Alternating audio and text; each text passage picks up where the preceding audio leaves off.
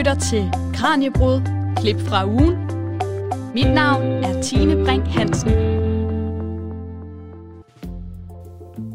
Velkommen her til weekendudgaven af Radio 4's videnskabsprogram Kranjebrud. Den næste times tid, der skal vi høre de allerbedste klip fra de programmer, vi har sendt i løbet af ugen. I denne uge har vi blandt andet undersøgt, hvad der lever nede i æderkoppens tarme. Vi er dykket ned i forskning omkring vælgeradfærd for at blive klogere på det forestående folketingsvalg. Og så har vi vendt blikket mod Spanien for at undersøge det nyligt godkendte lovforslag om demokratisk erindring, der betyder, at Spanien dømmer Francisco Francos diktatur som ulovligt. Velkommen til Kranjebruds klip fra ugen. Vidste du, at æderkopper har et tarmsystem, der er fyldt med bakterier, og at disse bakterier kan bruges i jagten på at finde ny antibiotika? I mandagens Kranjebrød havde min kollega Emma Holtet besøg af biologen Tobias Sandfeldt, der har arbejdet med tarmbakterier hos leddyr i sit Ph.D.-projekt.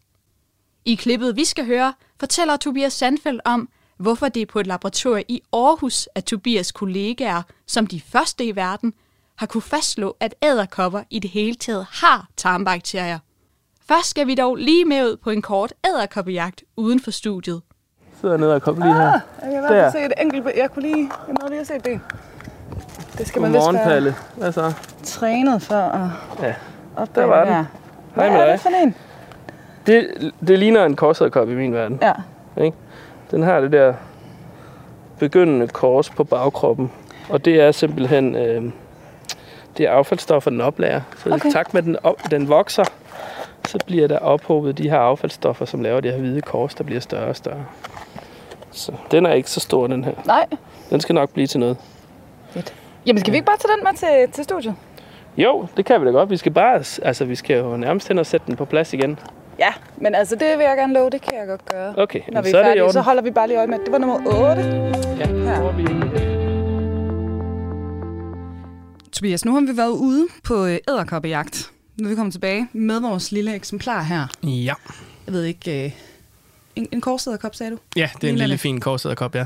Fedt. Ja. Ja. Jamen, øh, så er den også som gæst her i, i studiet i dag. Ja. Tobias, udover dit arbejde som forsker, så er du øh, også formidler og idéudvikler på Ja. Naturhistorisk Museum her i, i Aarhus. Altså, jeg kunne godt tænke mig lige at høre, hvis vi nu skulle lave en video til unge på TikTok, der formidler I jo rigtig meget igennem, ikke? Ja, Hvordan korrekt. vil du så forklare, hvad du undersøgte i din Ph.D.? Jamen, altså TikTok er et fantastisk medie, og det vil jeg godt lige reklamere for, fordi at det, er, øh, det er virkelig et medie, der, hvor man bliver knivskarp som formidler mm. for at formidle, fordi du har det her korte format, og du, vi beskæftiger os med en målgruppe, som er ret krævende, mm. egentlig synes jeg. Men jeg vil prøve at gøre, for det første skal man have sådan lidt god energi, ikke også? Man skal ja. Lidt op i tempo, og man skal gerne udstråle, det her det er fandme vigtigt, nu skal du ud med at høre det vigtigste på jorden. Og så vil jeg sige, vidste du, at æderkopper har det sygeste tarmsystem, og det er fuldstændig koloniseret af bakterier? Nej, det gjorde jeg heller ikke, indtil jeg begyndte at forske i det, og nu vil jeg fortælle dig alt, hvad jeg ved om æderkopper. Fedt. Ja. Så er vi jo hugt, ikke? Jo, det håber jeg da. Jamen, det, det, det håber vi. Det må vi spørge lytterne om. Vi må Ja. se, hvad de siger bagefter. Uh, men, uh, men altså lige præcis det her med æderkopperne. Jeg tænker, når nu man skal snakke natur og formidle natur, altså de er vel også ret gode til sådan, uden vi snakker TikTok-video og alt muligt fancy i sig selv som art, så fanger de vel også bare folks interesse ret nemt, gør de ikke? Jo, jo, altså det er jo ikke tilfældigt, tror jeg, at, øh, at monstret i Ringnes Herre, Shelob, er en æderkop, mm. vel? Altså det er jo fordi, at der er en eller anden fascinationskraft ved æderkopper, som gør, at de jo både er tiltrækkende og spændende, men også er frastødende og ulækre. Hvad er det egentlig, tarmbakterierne de laver hos æderkopperne? Ja, det ved vi så ikke helt konkret der, men, mm. men man kan sige sådan, øh, det vi ved, det er, at det, der er kendetegnende for dyr, det er, at de har et tarmsystem. Mm. Og i princippet, altså det, og tarmsystemet har to roller. Det er til for at hjælpe med at ekstrahere og optage næringsstoffer, mm. og så skal det samtidig beskytte verden mod, øh, mod bakterier, der kunne invadere dem og gøre dem syge. Ikke? Og, og behandlingen af føde, den starter jo i munden. Der er en mekanisk behandling, man tykker det i stykker. Der er noget enzymer, der bliver udskilt, øh, hvad hedder det, udskilt. Ryger det ned igennem spiserøret. Nu tager jeg et menneske som eksempel. Mm. Ikke? Og så ryger det ned i mavesækken. Der er en kemisk behandling. I mennesker har vi en relativt lav pH, sådan noget en 3 eller sådan et eller andet. Og det, det pH er et udtryk for, hvordan syre-basebalancen mm. er. En ret hård syrebehandling, det får der. Så ryger det over i tyndtarmen, hvor optaget af næringsstoffer sker. Så ryger det i tyktarmen, hvor altså det er grov skitsering, ikke? Hvor, hvor vandet bliver genudskilt, og så ryger det i endetarmen, hvor det, afføringen bliver opbevaret, inden det så forlader verden, mm. kan man sige, via, via endetarmsåbningen. Ikke? Mm. Og i, øh, i, i leddyr er det i princippet det samme. Ikke? Mm. Der har vi bare tre sektioner, vi deler mave-tarmkanalen op i. Vi har en formave, en midtmave og en bagmave. Mm. Og i midtmaven, der sker øh, næringsstof optaget og det er der, det er fedt at være bakterie. Mm. Fordi for eksempel, når det kommer til æderkopper, så æderkopper, de er det, man kalder ekstraorale fordøjer. Og det betyder faktisk, at når en korsæderkop, som vi har stående på bordet her, den fanger et bytte, så spytter den gift ind for dels at paralysere og slå byttet ihjel. Mm. Og så, men den, kast, den, den spytter også og kaster op, altså øh, fordøjelsesenzymer op og skyder ind i byttet også. Det vil sige, at fordøjelsen sker uden for kroppen mm. og ind i byttedyrets krop. Ja. Er du med? Jeg er med. Ja, ja. så, så når den hænger der i spindet, ja. og er blevet øh, spundet ind i en så den blevet pakket ind. Så, øh, så er den i gang med at blive fordøjet i princippet. Ja, altså, så, og så går det jo øh, i opløsning, det her væv, der er inde i dyret. Ja. Ikke? Også, ja. Og deres byttedyr er jo også typisk leddyr, som har et exoskelet, altså at skelettet sidder uden på kroppen. Og så får du sådan en lille beholder, en lille juiceprik, mm. og inde i der, der er sådan en dejlig lækker juice øh, mm. af, af byttedyret, som du så kan suge op. Og, ja. og æderkopper har, når du så går ind igennem munden, så inde bagved for enden af spiserøret, der sidder en øh, sugemave, og det er simpelthen en vakuumpumpe, som kan suge den her dejlige juice op. Ikke? Også nu prøver ja. jeg at lave sådan god vakuumlyd med mine hænder. Ja, ikke det lyder også? rigtig lækkert. Ja. Så sidder den der og suger det op, ikke? og så ryger det ind i en central øh, tarmkanal, og ja. derfra der er forgreninger ud. Nu er vi i midtmaven, der er mm. forgreninger ud. Det er det, man kalder diverticula. Og diverticula, det er sådan et, øh, det er sådan et væv, som er lidt svært at blive klog på, men, men det optager i hvert fald næringsstoffer. Det er mm. der, næringsoptaget sker over. Og divertikulaet er kæmpe stort. Mm. Det forgrener sig ud i benene og i forkroppen. Så du får en kæmpe stor overflade, hvor du kan optage næringsstoffer over. Mm. Der er det rigtig fedt at være bakterie. Ja, det lyder forkert at sige, det er ulækkert. Det er det jo ikke, men det er jo en alien måde på en eller anden måde for os at forestille sig, ja, hvordan det, man indtager sin føde. Det er jo, det er jo altså, noget, vi slet ikke kan forestille os, ja. forestille os, hvis vi ikke kunne se det. Ikke? Også, altså nu, som biolog, så er ulækker det sådan et ord, man ikke har i sit ordforråd, ja. fordi at det, det det er der ikke noget, der hedder. Men det er i hvert fald spændende. Mm. og, og nok også et ord, der er enormt meget bundet op på vores kulturelle forståelse af æderkoppen. Ja, ja, ikke som farlige og uhyggelige og, ja, og så videre. Ja. Og de er jo ikke, de er jo fandme så søde. Ikke? Det der er så fedt ved æderkopper. Har du nogensinde zoomet ind på en æderkop, siddet og kigget sådan en æderkop dybt ind i den seks eller otte store mørke øjne? Jamen det har jeg altså som barn, var jeg, ja. var jeg kæmpe æderkopper-fan, ja. og der havde jeg store forludbøger og alt muligt med de ja. der altså, billeder af og de, close ikke? De har sådan nogle helt fantastiske, rolige øjne, når man sidder der og, og kigger på dem. Ikke? Det, det gør man, det skal jo så sige som biolog, så sidder man jo typisk og kigger på døde æderkopper, fordi det er noget nemmere at holde dem stille så, ikke? og så får du lupen på. Ja. Men når du sidder og kigger ind i de der store døde øjne, der, altså der, er det sgu svært ikke at blive lidt forelsket. Ikke? Ja. De er virkelig, virkelig søde. Jeg synes, ja. de er helt utrolig søde og, og, og, og, og rigtig spændende. Ja, og det synes jeg også, og øh, vi skal forstå endnu mere om, hvor fascinerende mm. æderkopperne og andre leddyr, de, øh, de også er i dag. Men altså, inden vi, vi går videre, Tobias, nu, nu har du jo nævnt det her med symbioser, for eksempel i forhold til æderkoppen, ja. øh, og hvorfor den måske er så øh, dygtig til at overleve, selvom den er øh, øh indavlet, når vi ja. taler om de her sociale æderkopper, ikke? Jo, det er en øh, specifik en social æderkop, der hedder Stegodyphus domicula. Ja. Ja. Så det er en art. Og, og det, den mest indavlede art, simpelthen, vi Der er beskrevet, ja. Ja, ja. ja. Det er sindssygt. Men sådan en symbiose, altså hvis, hvis der er sådan en symbiose, der gør, ja at den kan være succesfuld, til trods for den her indavling. Så er det jo positivt. Men en symbiose er vel ikke alt. Det ligger jo i ordet nærmest, at det er ja, positivt, men det behøver det jo ikke at være. Nej, dyr, vel? nej, overhovedet ikke. Altså, den, den sådan brede øh, definition af, hvad en symbiose er, det er bare samlivet mellem flere uens organismer. Mm. Og det er sådan en definition, der går tilbage fra slutningen af 1800-tallet. Og det er, det er sådan en meget bred definition. Og så, så har man så tre kategorier, fordi vi mennesker, vi kan jo godt lide at dele ting ind i kasser, ikke? Og så har man det, der hedder en, en mutualistisk symbiose, hvor det ligesom har en fordel for begge partnere. Mm. Øh, og så taler vi om en kommercialistisk symbiose, som er ligegyldig. Altså kommercialisme betyder egentlig bare, at man spiser sammen.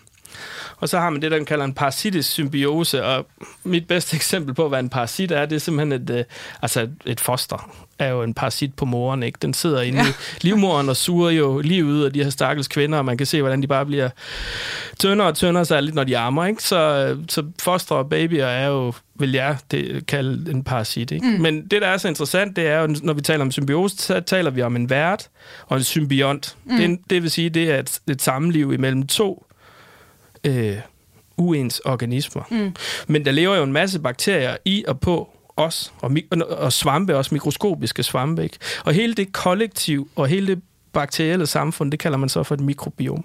Ja, og det er altså det her, vi skal zoome helt ind i og, ja. og lære om i forhold til de her forskellige leddyr, ja. vi, skal, vi skal snakke om i dag. Ja. Inden vi kommer videre til det. Altså nu øh, teasede vi jo for, for det her med PUD'en, og hvad det egentlig var, jo undersøgte, ja. altså i forhold til de her sociale øh, æderkopper, der altså i princippet jo, man tænker, hvorfor bliver de ikke bare angrebet af vira, eller krøblinger, eller, eller ja, noget, de er så indavlet, Ja, præcis, ikke? det er vores forståelse af det i hvert fald. Altså det her med en eller anden nøgle i forhold til for eksempel en, en symbiose eller andet, der så er svaret noget i tarmsystemet. Altså fandt I det? Nej. Kan, kan vi løfte slået for det? nej. Det går ikke så hurtigt, når nej, man laver altså, grundforskning. nej, altså det, det vi lever i en verden, der går hurtigere og hurtigere, men forskning tager den tid, forskning tager. Ja. Og, og man kan sige, nu har jeg brugt tre år på det, og det har jeg to øh, dygtige, fire, tre, fem dygtige andre kollegaer, der også har, ikke? Og så vi har mm. så kommet et, et skridt videre. Og det vi har fundet ud af, det er i hvert fald, at de her sociale æderkopper, Stegodylphus tomicula, de har sådan et, et fast mikrobiom. Mm. De har et mikrobiom, det har vi fået etableret, det har vi fundet ud af. De har et fast mikrobiom, det vil mm. sige, at der er simpelthen sådan fire øh, bakterier, som altid, vi altid finder i deres øh, tarmvæv. Og det er øh, Borrelia, det er Chlamydia, det er Mycoplasma, og det er Diplorickettsia, som de hedder. Og det, der er interessant ved de her fire, det er, at vi, de er kendte patogener. Altså, og patogener, det er en bakterie, som har en negativ påvirkning på verden. Vi kender jo Borrelia, det er noget, der gør mm. folk syge. Chlamydia tænker jeg ikke, vi har nødt at snakke om i studiet i dag, men, øh, men vi ved så også, at Mycoplasma diplorickettsia har øh, erkendte patogener fra, fra insekter. Mm. Og det er ret skørt, at de her fire patogene, kendte patogener, mm. er en del af deres kernemikrobiom, som vi altid finder. Og det ved vi simpelthen ikke, hvorfor de er det. Men de er der. Og de, vi har også lavet nogle flotte mikroskopibilleder, hvor vi øh, kan se, at de sidder i vævet i sådan nogle små øh, grupper nærmest mm. i vævet. Der sidder bakterierne i. Og det er så noget af det her, I undersøger videre nu, ikke? Jo, det er jo sådan noget af det, det er jo forhåbentlig noget af det forskning, der så kommer mm. til at gå videre. Ikke? Forskning kører sådan lidt i bølger, ikke? fordi mm. det kræver jo nogle penge og nogle ressourcer. Ikke? Og lige nu der er pengene så øh, i andre projekter. Ikke? Men forhåbentlig kommer der en studerende en dag, der, der vil tage det op igen, sammen med min vejleder eller andre. Ikke? Mm. Altså, det kommer ud som forskningsartikler, og så ligger det jo tilgængeligt for for eftertiden. Ja. Men vildt, at det her grundforskning det er blevet lavet i, i Danmark. Altså, det er jo utroligt, kan man sige, ja, det er helt at, at der kan være sådan nogle ting, man ikke ved. Ikke? Altså. Jo, jo, men også fordi de her bakterier, eller ikke bakterier, de her æderkopper lever jo sådan set i Afrika. Ikke? Mm. Men, men det er jo så fordi, at vi har en forhistorie med, med, med det her æderkoppelaboratorie, hvor man har forsket meget socialitet, og det er blandt andet en professor, der hedder Trine Bilde, som har lavet det forskning. Og før hende var, er det en israeler, der hedder Jael Lubin, som, som uh, heldigvis stadig lever i dag, er helt fantastisk at, mm. at møde. Ikke? Også, så, så det bygger jo videre på nogle byggesten, der er lagt i fortiden. Mm. Og grunden til, at vi forsker, har forsket i det, og,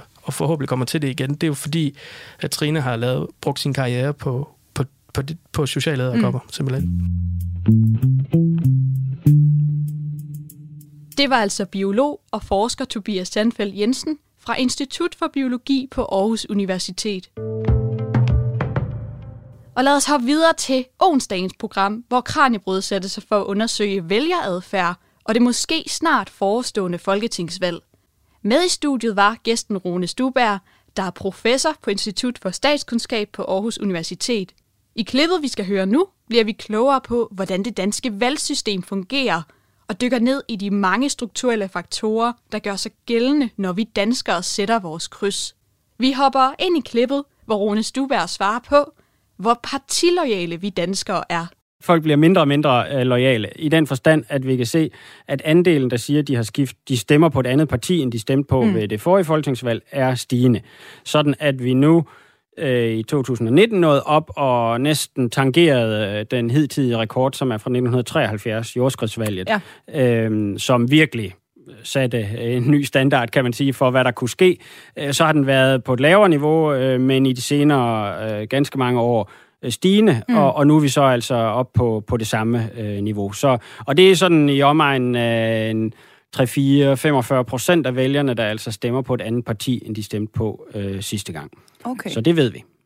Og, og lad os lige runde den, fordi det, øh, jeg spurgte dig også i vores forinterview, man kommer jo nemt til at snakke jordskredsvalg, eller i hvert fald tænke på jordskredsvalg, når man står og kigger på, øh, på de konstellationer, vi ser i dag. Ikke? Øh, men, men der var du sådan lige lidt, du sagde, ah, man skal altså lige passe lidt på med den sammenligning. Så lad os lige tage den. Hvorfor, øh, Ja, det synes jeg, og, og det er fordi, at, øh, at der tilbage i 73, altså det var meget mere lyn fra en klar himmel. Okay. Der havde været meget højere grad af stabilitet i årene op til. Måske var der sådan lidt, eller der var mm. tilløb sådan fra, fra en, også omkring 71-valget, men, men altså der var fem partier, der sad i Folketinget, da valget i 73 blev udskrevet.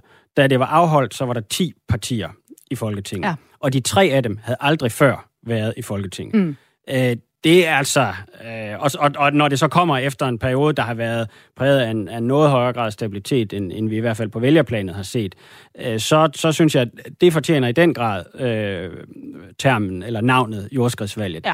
Og der synes jeg, at vi mere nu er inde i sådan en mere gradvis udvikling, hvor hmm. tingene måske i hvert fald på nogle punkter, men bestemt ikke alle, øh, øh er mere omskiftelige. Vælgerne ja. er mere bevægelige nu, end de havde været forud for 73. Så, så derfor synes jeg ikke, at, øh, at det er sådan det der skred, det pludselig mm. øh, er, er den rigtige metafor øh, for, for det, vi måske kommer til at øh, opleve. Øh, nu må vi jo se, det kan være, at jeg bliver overrasket. Men altså, om ikke andet, så er det jo en anden situation, kan vi sige. Mm. Og, øh, og altså, der er også der med, at det er jo også nogle kendte politikere, der står i spidsen for, for de her nye partier. Altså, det, øh, er det noget, noget nyt? Altså, hvis vi skal drage parallelt tilbage til, til 73, så var et af de nye partier, der kom i Folketinget, jo CD, mm. øh, anført af Hart Jacobsen, mm. øh, som jo allerede sad i Folketinget for Socialdemokraterne, og i øvrigt øh, også var en kendt øh, borgmester, øh, jeg tror, det var i Gladsaxe. Øh, så... Øh, så, så der kan man sige, det, det, det er i og for sig øh, ikke øh, så nyt. Øh, det, det store nye dengang, det var jo i virkeligheden Fremskridspartiet, der også bragede ind med... Mm jeg tror det var 16-17 procent af stemmerne, øh, og jo øh, øh, stort set uprøvede kræfter, politisk set i hvert fald. Og Rune, nu kommer der øh, et af de, øh, de store spørgsmål, vi skal svare på her i dag. Og øh, det er okay at svare på den i nogle bidder, tror jeg. Fordi mm-hmm. altså, øh, hvis vi skal snakke strukturelle forskelle, mm. lige til en start sådan overordnet set, hvad er de strukturelle forskelle, som vi ser i danskernes vælgeradfærd så i dag? Altså, vi kan se en hel del øh, sammenhænge. For det første kan vi se, at der hen over de seneste øh, 30 år i virkeligheden mm. lige så langsomt har udviklet sig en øh, større og større forskel imellem mænd og kvinder. Øh, I hvert fald med hensyn til, øh, om man stemmer på et parti, den røde eller den blå blok. Mm. Hvor øh, går vi de der sådan små 30 år tilbage, så var der ikke rigtig den store forskel. Øh, men øh, siden da øh, har, har kønnene, så at sige, trukket fra hinanden, sådan at vi nu står i en situation, at der er en 12-13 procent flere røde stemmer blandt kvinder end blandt mænd. Okay. Øh, så det er en. Øh, vi kan også se, og det er over den samme periode, måske i hvert fald de sidste 25 år, er der kommet en stadig større forskel også imellem øh, folk med forskellige længder af uddannelse. Folk med kortere uddannelse stemmer i højere grad på de blå partier, mm. folk med længere uddannelser i højere grad. På de røde partier, også der er forskellen vokset til sådan et niveau, en, en, en forskel på, en, på omkring en, en 10 procentpoint. Og hvis vi lægger de to oven i hinanden, mm. og ser på kontrasten imellem kvinder øh, med længere uddannelser og mænd med kortere uddannelser, ja, så ser vi, at der er en forskel i deres sandsynlighed for at stemme på et parti, den blå blok, på over 20 procentpoint. Okay, det er jo ret voldsomt lyder det. Altså, hvor, hvor, ja, det hvor vildt er, er det her fordi, i jamen det, det er relativt verden. vildt, fordi ja. det er altså kommet over 25 år. Ja. Går du 25-30 år tilbage, så var de forskelle der ikke. Mm. Og det er de så nu. Og, og hvad er årsagerne så til, til de stigende forskelle? Så kan vi sige noget om, om det? Den øh, vigtigste øh, forskel til, eller øh, forklaring til at forstå mm. øh, den der udvikling, mm. det er, at øh, det vi kalder værdipolitikken, og i særdeleshed udlændingsspørgsmål, er kommet til at fylde øh, meget mere mm. øh, i dansk politik. Går vi 40 år tilbage, så var det stort set ikke noget, der fyldte noget i, i forhold til, hvordan vælgerne satte deres kryds. Nu er vi i en situation, hvor det fylder øh, mindst lige så meget som de traditionelle sådan højre-venstre omfordelingsspørgsmål, øh, mm. øh, når krydsene bliver sat. Og, og der kan vi se, at øh, kvinderne og folk med længere uddannelser, de står generelt mere til venstre på de spørgsmål, øh, end mænd og dem med de kortere uddannelser. Og når de spørgsmål så kommer til at fylde, øh, ved valgene og i diskussionerne, også for mm. vælgerne selv, øh, jamen øh, så ser vi de øh, forskelle manifestere sig. Omvendt betyder det så, at det der tidligere, og der går vi 50-60 år tilbage, øh, var den store ting, kan man sige, nemlig klasse. Altså, mm. hvilken beskæftigelse har du, hvor hovedmodsætningen var imellem arbejdere og altså folk i manuelle erhverv, øh, og så folk i det, man kalder højere funktionærer, altså mm. øh, analytiske og ledere, kontorjobs, om du vil. Øh, den forskel er, øh, er dramatisk aftaget øh, siden starten af 70'erne og så frem til nu. Øh, og det er blandt andet fordi, at øh, arbejderne nok står til venstre på den økonomiske politik, men gennemsnitligt set på grund af deres lavere uddannelse står til højre på værdipolitikken. Mm. Og derfor den største ændring, vi har set i forhold til sammenhængen mellem klasse og, og partivalg over den periode, er, at arbejderne er blevet mere højorienterede, mm. mens de andre klasser nogenlunde ligger stabilt. Øh, så det er altså arbejderne, der har ændret deres adfærd, og, og, og kernen til at forstå det er igen værdipolitikkens øh, vækst og, og store betydning. Og i forhold til, til netop det her med, med værdipolitikkens store betydning, fordi altså, øh, altså kritik af indvandring er jo sådan den store værdipolitiske lasso, kan man sige, som man, man fanger vælgerne med i dag. Og derfor er der jo altså også øh, relativt øh, bred enighed om den linje i, i blandt de store partier. Er, er det sådan usædvanligt i virkeligheden, at, at det er så entydigt et billede? Altså, det er jo i hvert fald i en dansk sammenhæng, øh, og, og det tænker jeg sådan set også i en europæisk, øh, vesteuropæisk sammenhæng, relativt nyt. Mm. Øh, den der enighed har man jo ikke, for eksempel på samme måde øh, i Sverige eller Tyskland. Øh, og det, jo, det har vi jo heller ikke haft øh, inden for de sidste 25-30 år i Danmark. Altså, mm. det har jo taget en periode, øh, hvor øh, særligt Socialdemokraterne har flyttet sig øh, på det punkt. Mm. Øh, de siger jo, det er, fordi det er deres genuine overbevisning, den linje, de står på nu. Øh, og det kan jeg ikke vide, øh, om det er rigtigt eller forkert. Det vi i hvert fald bare kan se, det er, at det er en rigtig smart ting at gøre, hvis man gerne vil have fat i nogle af de vælgere, som ellers øh, er gået fra Socialdemokraterne og over til øh, de øh, borgerlige partier. Øh, så den konsensus, der er opstået der, øh, jamen det er jo i virkeligheden øh, et relativt øh, nyt fænomen, i hvert mm. fald øh, blandt partierne. Øh, fordi går du de der 25-30 år tilbage, øh, ja, der var det ikke sådan. Og, og det gav jo så en udfordring for særligt Socialdemokratiet, at de kunne tabe vælgere, mm. og gjorde det i en lang periode. Frem til 2019, hvor vores analyser viser, at vælger, undskyld, øh, holdninger til udlændinge, indvandring, ikke så ud til at flytte vælgere over midten. Og så kan man sige, okay, har det så ikke nogen betydning? Jo, men ikke i forhold til at for alvor at flytte. Det var, øh, vi har brugt det udtryk, det blev lagt dødt det emne, hvor mm. det i årene op til havde været noget, som øh, Venstrefløjen, Socialdemokraterne især, tabte vælgere på til de blå partier, når det emne kom op. Så lykkedes det dem at sætte prop i det dræn, øh, og så måske øh, på nogle andre punkter hente vælgere tilbage i, i 2019.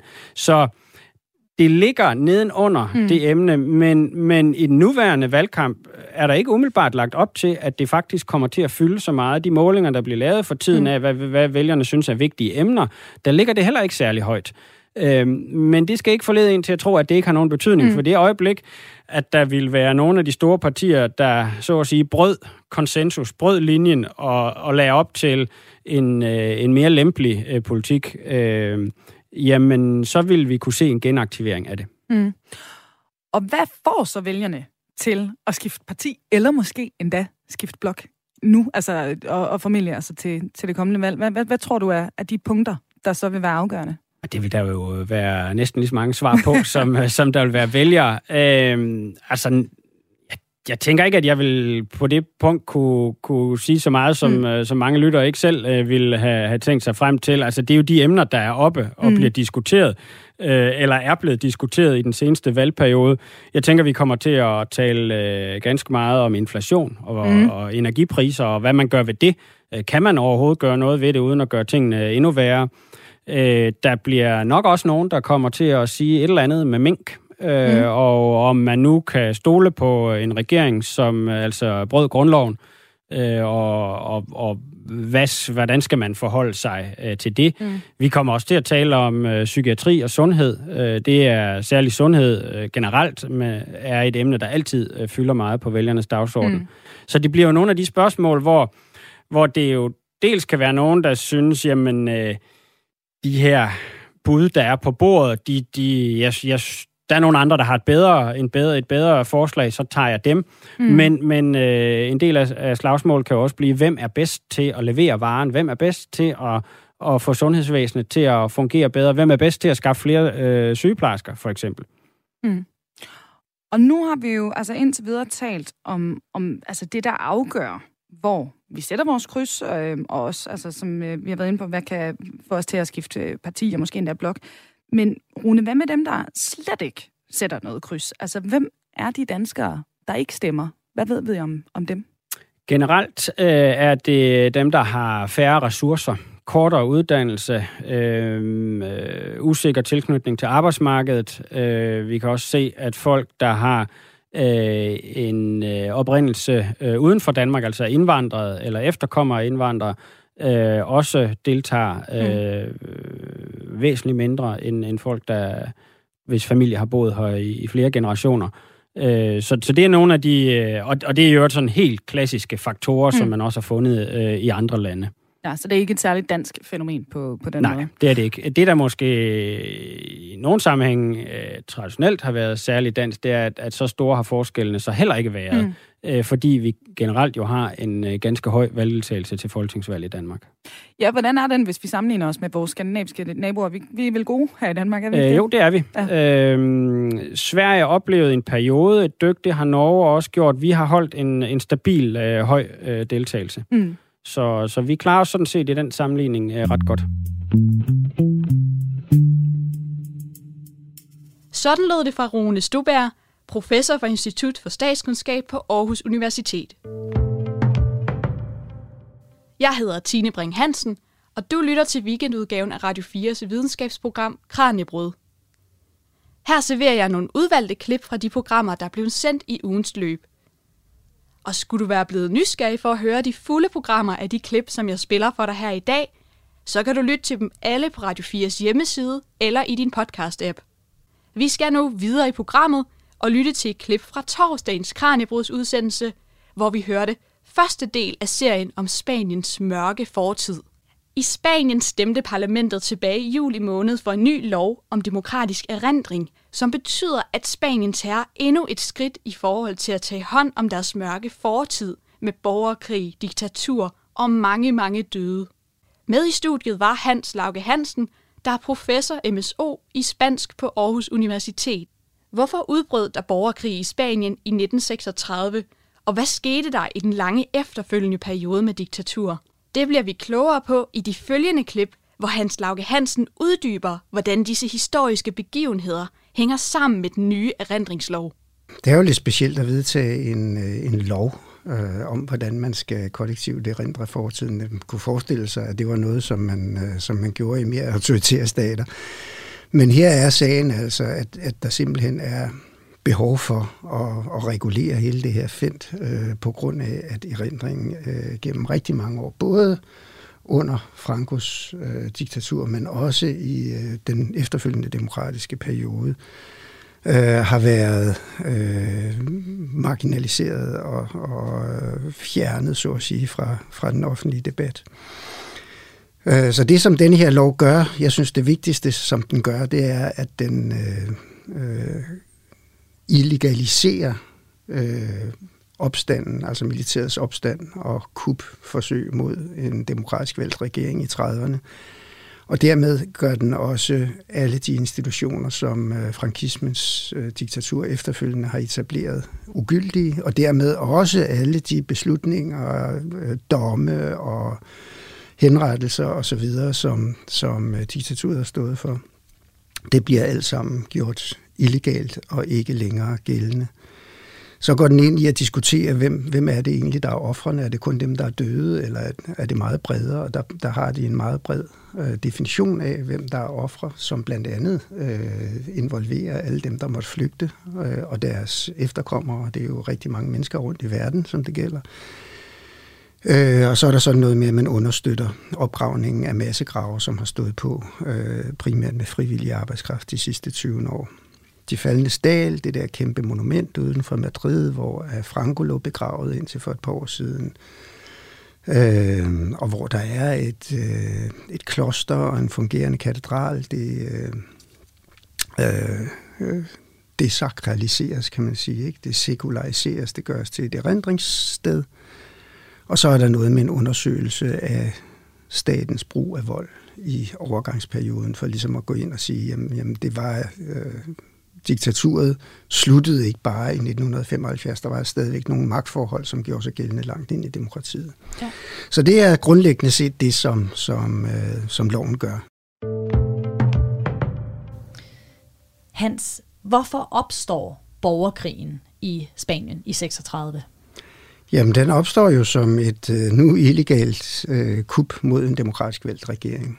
Øh, Spanien var et øh, land præget af, af landbrugsproduktion og, og stigende investeringer i, øh, i industriel produktion. Øhm, og kæmpe stor ulighed øh, i starten af det 20. århundrede. Øh, Spanien deltog ikke i Første Verdenskrig, øh, men Øh, Øh, de spændinger, som udsprang af også den russiske revolution og sådan nogle ting, gjorde sig også gældende i Spanien. Så øh, der var kæmpe store spændinger, og i 20'erne havde man så det, man kalder et diktablander, altså et blødt diktatur, øh, hvor øh, monarkiet blev understøttet af øh, nogle, nogle øh, generaler, Primo de Rivera hed han, øh, som, som ligesom stod for for øh, magtdistributionen på, på det tidspunkt. Øh, det medfører så i løbet af 20'erne en, en, øh, en øh, mobilisering øh, af de forskellige politiske strømninger, og kongen må så flygte i 1930. Øh, og i 1931 så får man så demokratiske valg, øh, hvor man får en, en demokratisk orienteret koalition til, til magten.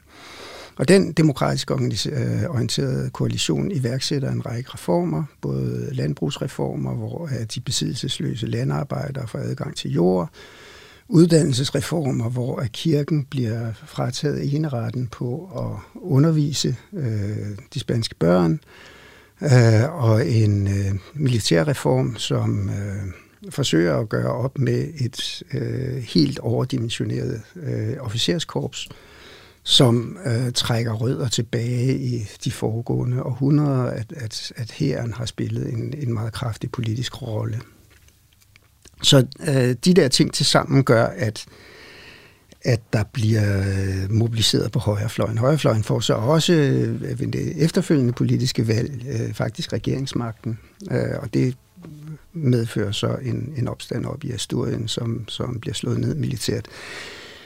Og så først i, i øh, februar 36, der øh, etablerer man så det, man kalder Folkefronten, altså alle de politiske venstrepartier, inklusive anarkisterne, går sammen på en, en valgplatform, og der, vinder man, der genvinder man, kan man sige, øh, den politiske magt, øh, og vil fortsætte nogle af de reformer, og måske også gå videre i forhold til det, som man gjorde der i starten af 30'erne.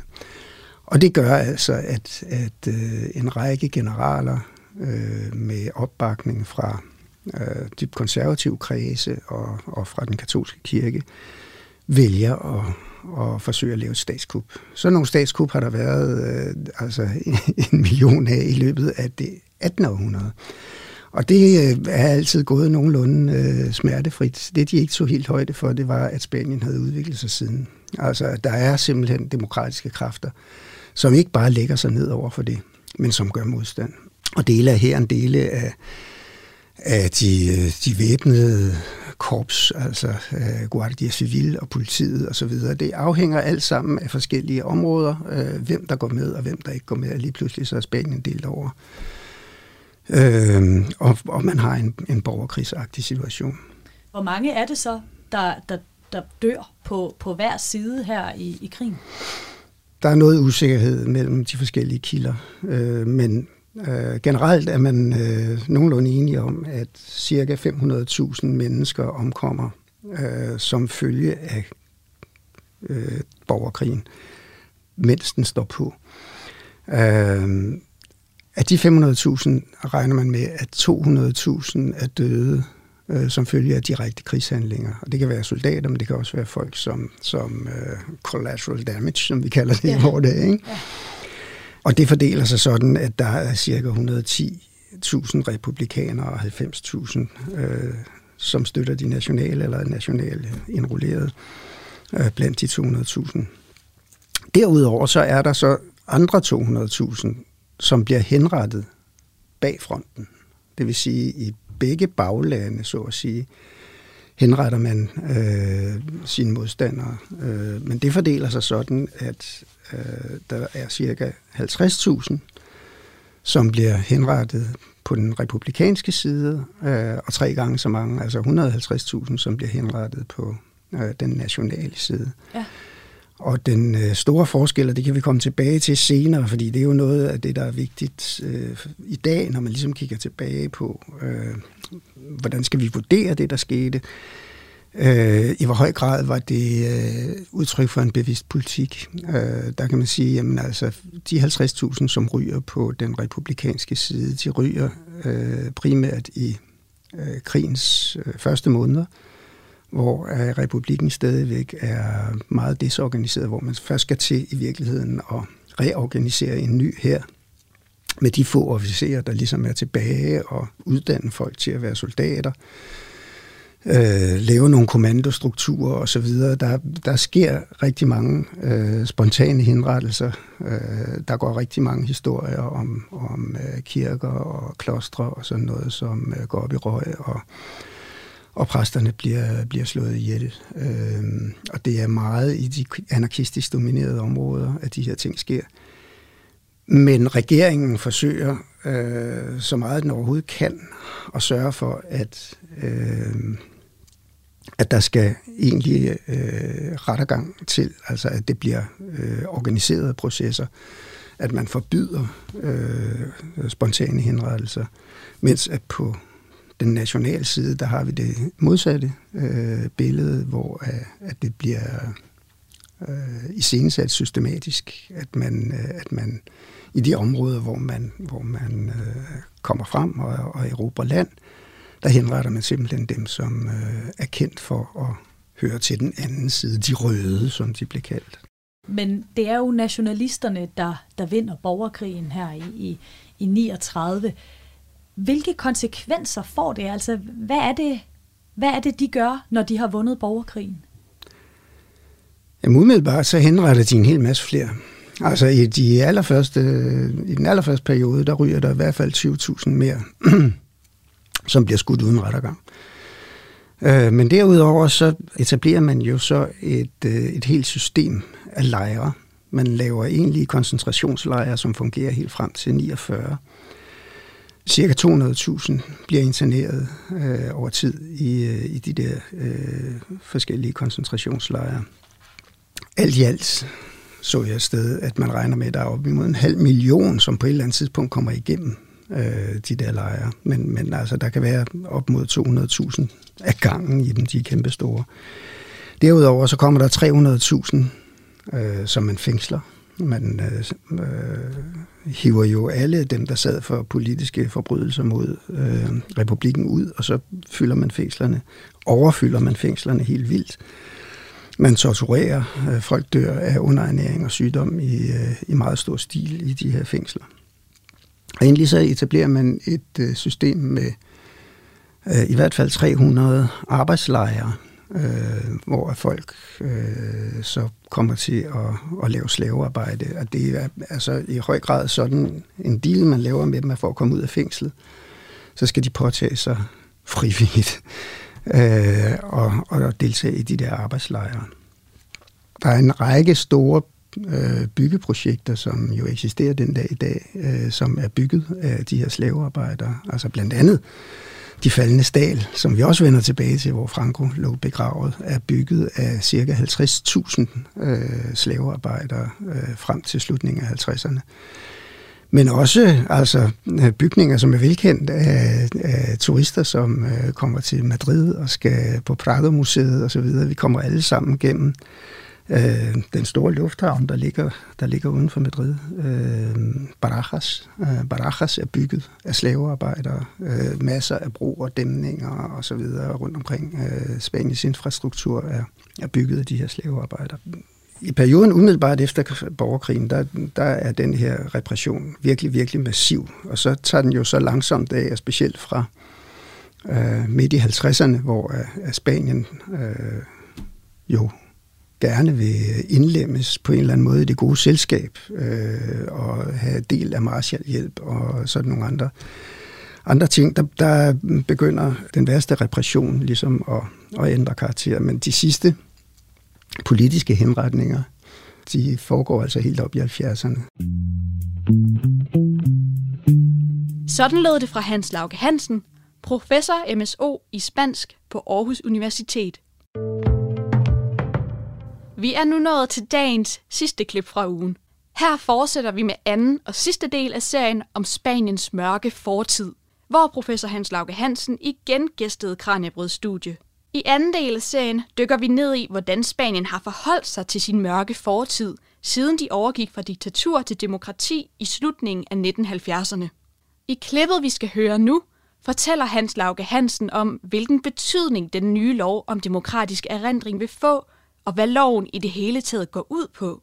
Det måske allervigtigste ved den her lov, det er, at den erklærer forsøget på statskup i 1936 for illegalt, og dermed også hele det regime, som efterfølgende i næsten 40 år øh, står for et, diktatur, et militærdiktatur i Spanien, at også bliver erklæret illegalt. Og det vil sige, at alle de institutioner, som regimet byggede op, alle de domstole, alle de øh, domme, som øh, blev fældet, alle de henrettelser, alle de fængslinger, alle de øh, ekspropriationer osv., osv., som er foregået, bliver alt sammen erklæret illegalt øh, og ikke længere gældende. Det er øh, en, en sindssygt radikal øh, beslutning, kan man sige, at, at træffe som stat. Derudover så, så går øh, loven også ind i at diskutere, hvem der egentlig er at betragte som ofre for de overgreb, for de illegale overgreb, som, som er blevet begået. Hvem er det, der bliver kategoriseret som ofre i, øh, i den nye lov om demokratisk erindring? Jamen, det er en, en øh, særdeles bred øh, definition. Øh, alle dem, som øh, på en eller anden måde har lidt skade på ejendom, fundamentale rettigheder, moralsk eller psykologisk. Øh, og, og det vil sige, at, at øh, det der offer, den offeridentitet kan, kan i virkeligheden øh, påkaldes øh, særdeles bredt. Ja. Øh, hvordan, hvordan det kommer til at blive, øh, altså hvilke konsekvenser det får, vil jo helt afhænge af, hvordan den her lov Øh, vil blive administreret i fremtiden. Og, og derfor så bliver det jo super vigtigt, øh, hvordan øh, det politiske landskab kommer til at, at forme sig i Spanien. Fordi altså, får vi højrefløjen tilbage ved regeringsmagten, så vil, øh, så vil alt det her blive lukket ned lige øjeblikkeligt. Så ryger det ud af vinduet. Vi ved jo, at der er øh, de her mange, mange massegrave rundt omkring i, øh, i Spanien. Og som du fortalte i starten, så kommer den her nye lov også til at have rigtig stor betydning for arbejdet med de her massegrave. Hvis loven bliver endeligt indført, så vil staten sige, at det er deres ansvar, og de skal i løbet af fem år, vil de gerne finde, hvad var det, 20.000 øh, uidentificeret, eller få identificeret 20.000 fra de her massegrave. Men den største af de her massegrave, de faldende stal, hvad er det, der kommer til at ske med den? Du siger, der kommer til at ske en sekularisering. Ja, altså i øjeblikket øh, er det jo stadigvæk et, et fungerende øh, kloster, en fungerende katedral med gudstjenester, hvilser, øh, whatever, et, et drengekor, der bor ude på det der Øh, Monster et, et monument, der ligger øh, uden for Madrid. Øh, altså jeg vil anbefale, hvis man, hvis man ikke har set det, så gå på internettet og lige øh, google de faldende stal. Altså det er et 50 meter højt granitkors, som står oven på et bjerg, og inde i det bjerg er der bygget, er der hugget en katedral ud, som er så lang, at Peterskirken kan, øh, kan ligge inde i den. Øh, det, er, det er et, et fuldstændig knaldet øh, øh, monument med altså fascistisk inspirerede øh, øh, skulpturer, som, som står store engle med, med våben, øh, står vagt hele vejen ind øh, øh, og, og, og kigger intimiderende på, på dem, der, der bevæger sig ind i den der katedral. Øh, Intentionen med den lov er at sekularisere, det vil sige tage de religiøse funktioner ud af monumentet. Øh, den orden, øh, som munkeorden, som, som er der, skal, skal fjernes, øh, skal ikke længere have autoritet over, over monumentet. Øh, og det skal gøres til det, man kalder et erindringssted, øh, som også Moritz Schramm var inde på med, med Vansee-bygningen, at det skal gøres til, det skal musealiseres, kan man sige, det skal gøres til et sted, øh, hvor man kan komme og besøge det, og hvor man kan få øh, information, øh, altså et dokumentationscenter i et eller andet forstand, som, som øh, forklarer noget om, hvordan er det blevet til, hvorfor er det blevet til, øh, hvad er historien omkring det osv.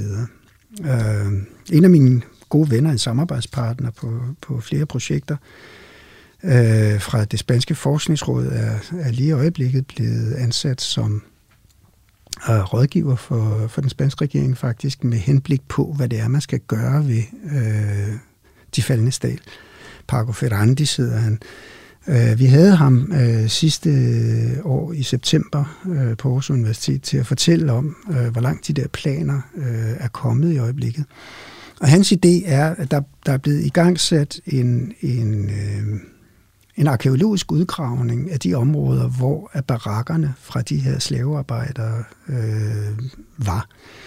Altså, det, det er jo klart, at, at øh, hvis vi taler om, at der har været op mod 50.000 slavearbejdere hen over en periode fra øh, starten af 40'erne til slutningen af 50'erne, så har det været en, en øh, temmelig stor barakby, øh, som har ligget Øh, området, som, som de faldende stal dækker, er, er kæmpestort. Altså når man kører ind gennem porten øh, Øh, til de faldende stal, så kører man altså i bus i et kvarter eller sådan noget, før man kommer frem til selve monumentet. Så det, er, det er et kæmpestort område. De har fundet frem til, hvor øh, det var i hvert fald nogle af de her barakker lå, og de er så øh, i gang med de arkeologiske udgravninger, og forsøger at dokumentere, hvad det var for vilkår, som, øh, som folk levede under. Altså, det kan man jo se på, på rester af den ene, øh, hvad ved jeg, hvordan arkeologer nu engang arbejder, altså hvad har folk levet af, hvilke rutiner de har haft, og sådan noget der.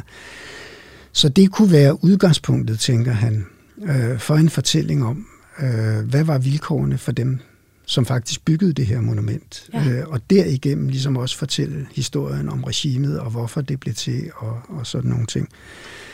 Det er, det er nogle øh, øh, sindssygt interessante planer, som, som øh, kan give en fuldstændig anden, øh, et andet blik på, på sådan et monument. Ikke? Fordi altså, når man står i sådan en situation, som, som vi gør her, øh, og det kan både være i Tyskland eller, eller i Spanien eller andre steder, hvor man har haft øh, Øh, autoritære terrorregimer af fascistisk karakter, så står man med de her bygninger, som jo udgør en del af kulturarven. Øh, men hvordan forvalter man dem? Øh, man kan, man kan vælge at rive dem ned, men så er man jo ikke meget bedre end, end Taliban, kan man sige, hvis man bare udsletter al kulturarven. Øh, Øh, på den anden side, hvis man, hvis man holder dem øh, ved lige, så de står i al deres funklende øh, fascistiske æstetik, jamen, så modarbejder man måske, eller arbejder med det, der var intentionen med de der øh, monumenter. En løsning, som man kunne bruge på det faldende stal, kunne være altså tage, tage de kirkelige funktioner ud og lade det øh, i et eller andet omfang forfalde. Det er i forvejen i relativt dårlig stand. Man kan ikke længere komme op i korset og sådan noget, som man har kunnet øh, fordi at, at det, er, det er i for dårlig tilstand. Øh, men i stedet for så at bruge øh, rigtig, rigtig mange euro på at, at få det sat tip-top i stand. Så lad det forfalde i en eller anden omfang, og så få det forsynet med alle de her øh, informationer og dokumentationscenter osv., og, så videre, og lad det fremstå som netop et, et monument, som hylder den demokratiske øh, periodes syn på, hvad, hvad det var, der foregik. Og Hans, vi talte om, eller jeg fortalte i starten, at loven er blevet godkendt i juli måned af parlamentet, og nu skal det så stemmes igennem eller godkendes også i senatet. Men er der risiko for, at, øh, at den ikke bliver stemt igennem her i løbet af efteråret i senatet? Nu kan man jo aldrig sige aldrig i, øh, i politik. Det er rigtigt. Øh, men men øh, jeg anser det ikke for at være sandsynligt. Den er forhandlet på plads. Øh, Øh, Spanien har sådan et dobbeltkammersystem, som man også kender det fra, fra USA, hvor en lov øh, for, at den er gældende, skal øh, godkendes i begge kamre. Øh, og den mangler altså godkendelsen i, i senatet. Øh, jeg har været inde og se på øh, øh, hvad hedder det, kalenderen for, for godkendelse. Der står så ganske vist noget med, at der er ultimative deadline for at stille ændringsforslag i slutningen af september. Det, jeg forstår det nu ikke rigtigt, øh, men jeg er jo heller ikke politolog. Øh, fordi egentlig så er, er der, hvor man stiller ændringsforslag for forhandlet tingene på plads, det er jo i parlamentet. Senatet er øh, den der øh, godkendende instans. Så jeg kan ikke forestille mig andet, end at den vil gå igennem øh, i senatet også. Øh, Øh, hvordan den så bliver udmyndtet, det er jo en, en helt anden, øh, et helt andet spørgsmål, fordi det afhænger af den til enhver tid siden regering. Ja, for du sagde tidligere, at øh, hvis der kommer en, øh, en konservativ regering, hvis det her parti Vox, som du nævnte før for eksempel, bliver endnu mere populært, og de vinder, eller de bliver en del af, af regeringen næste gang, så kan hele loven bare ryge ud af, af vinduet. Ja, og, og det behøver vi som ikke engang øh, voks ved, ved regeringstaburetterne for, altså PP selv, øh, som er det store borgerlige parti, og som nu igen efter en periode og har været øh, rigtig langt nede i meningsmålingerne, nu står de faktisk igen som, øh,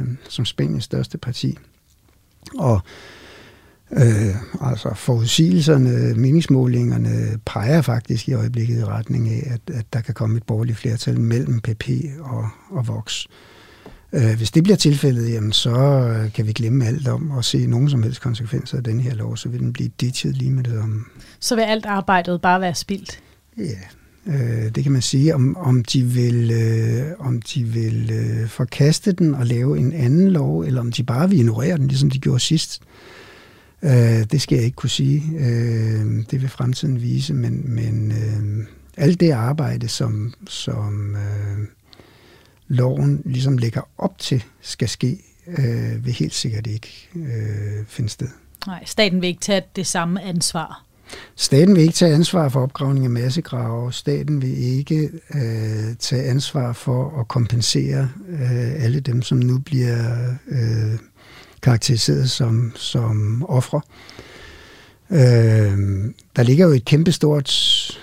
Altså noget af det, jeg synes, der er mest uoverskueligt ved den lov, det er, at man i definitionen af at være offer øh, nævner det her med, at alle, som har lidt en eller anden grad af økonomisk overlast, øh, har, har krav på at påkalde sig en, en offerstatus. Øh, og hvis, hvis man vil tage det alvorligt og vil gå ind og se på, øh, den omfordeling af værdier, som øh, det frankistiske regime har, har foranledet gennem, gennem sine 40 år, øh, så, er det, øh, så er det et virkelig voldsomt. Altså, øh, alle de familier, som har, har mistet ejendomme og, og øh, virksomheder og så videre. Altså, hvordan i alverden man vil forsøge at kompensere øh, folk for, bare at få det kortlagt, øh, men også så at kompensere folk for det, det er jo, det er jo virkelig omfattende. Øh, men altså, det kan vi jo glemme alt om, hvis vi får et regeringsskift i Spanien. Ja,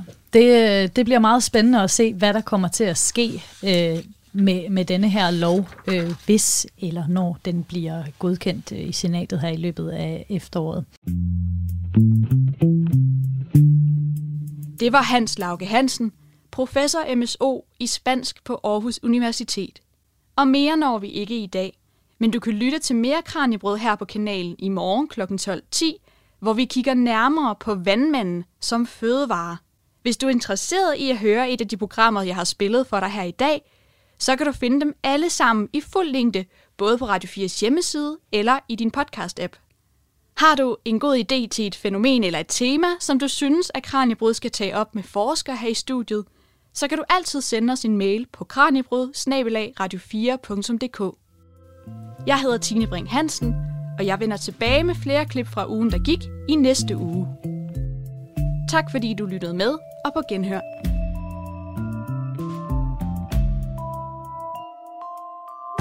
Programmet er produceret af Videnslyd for Radio 4.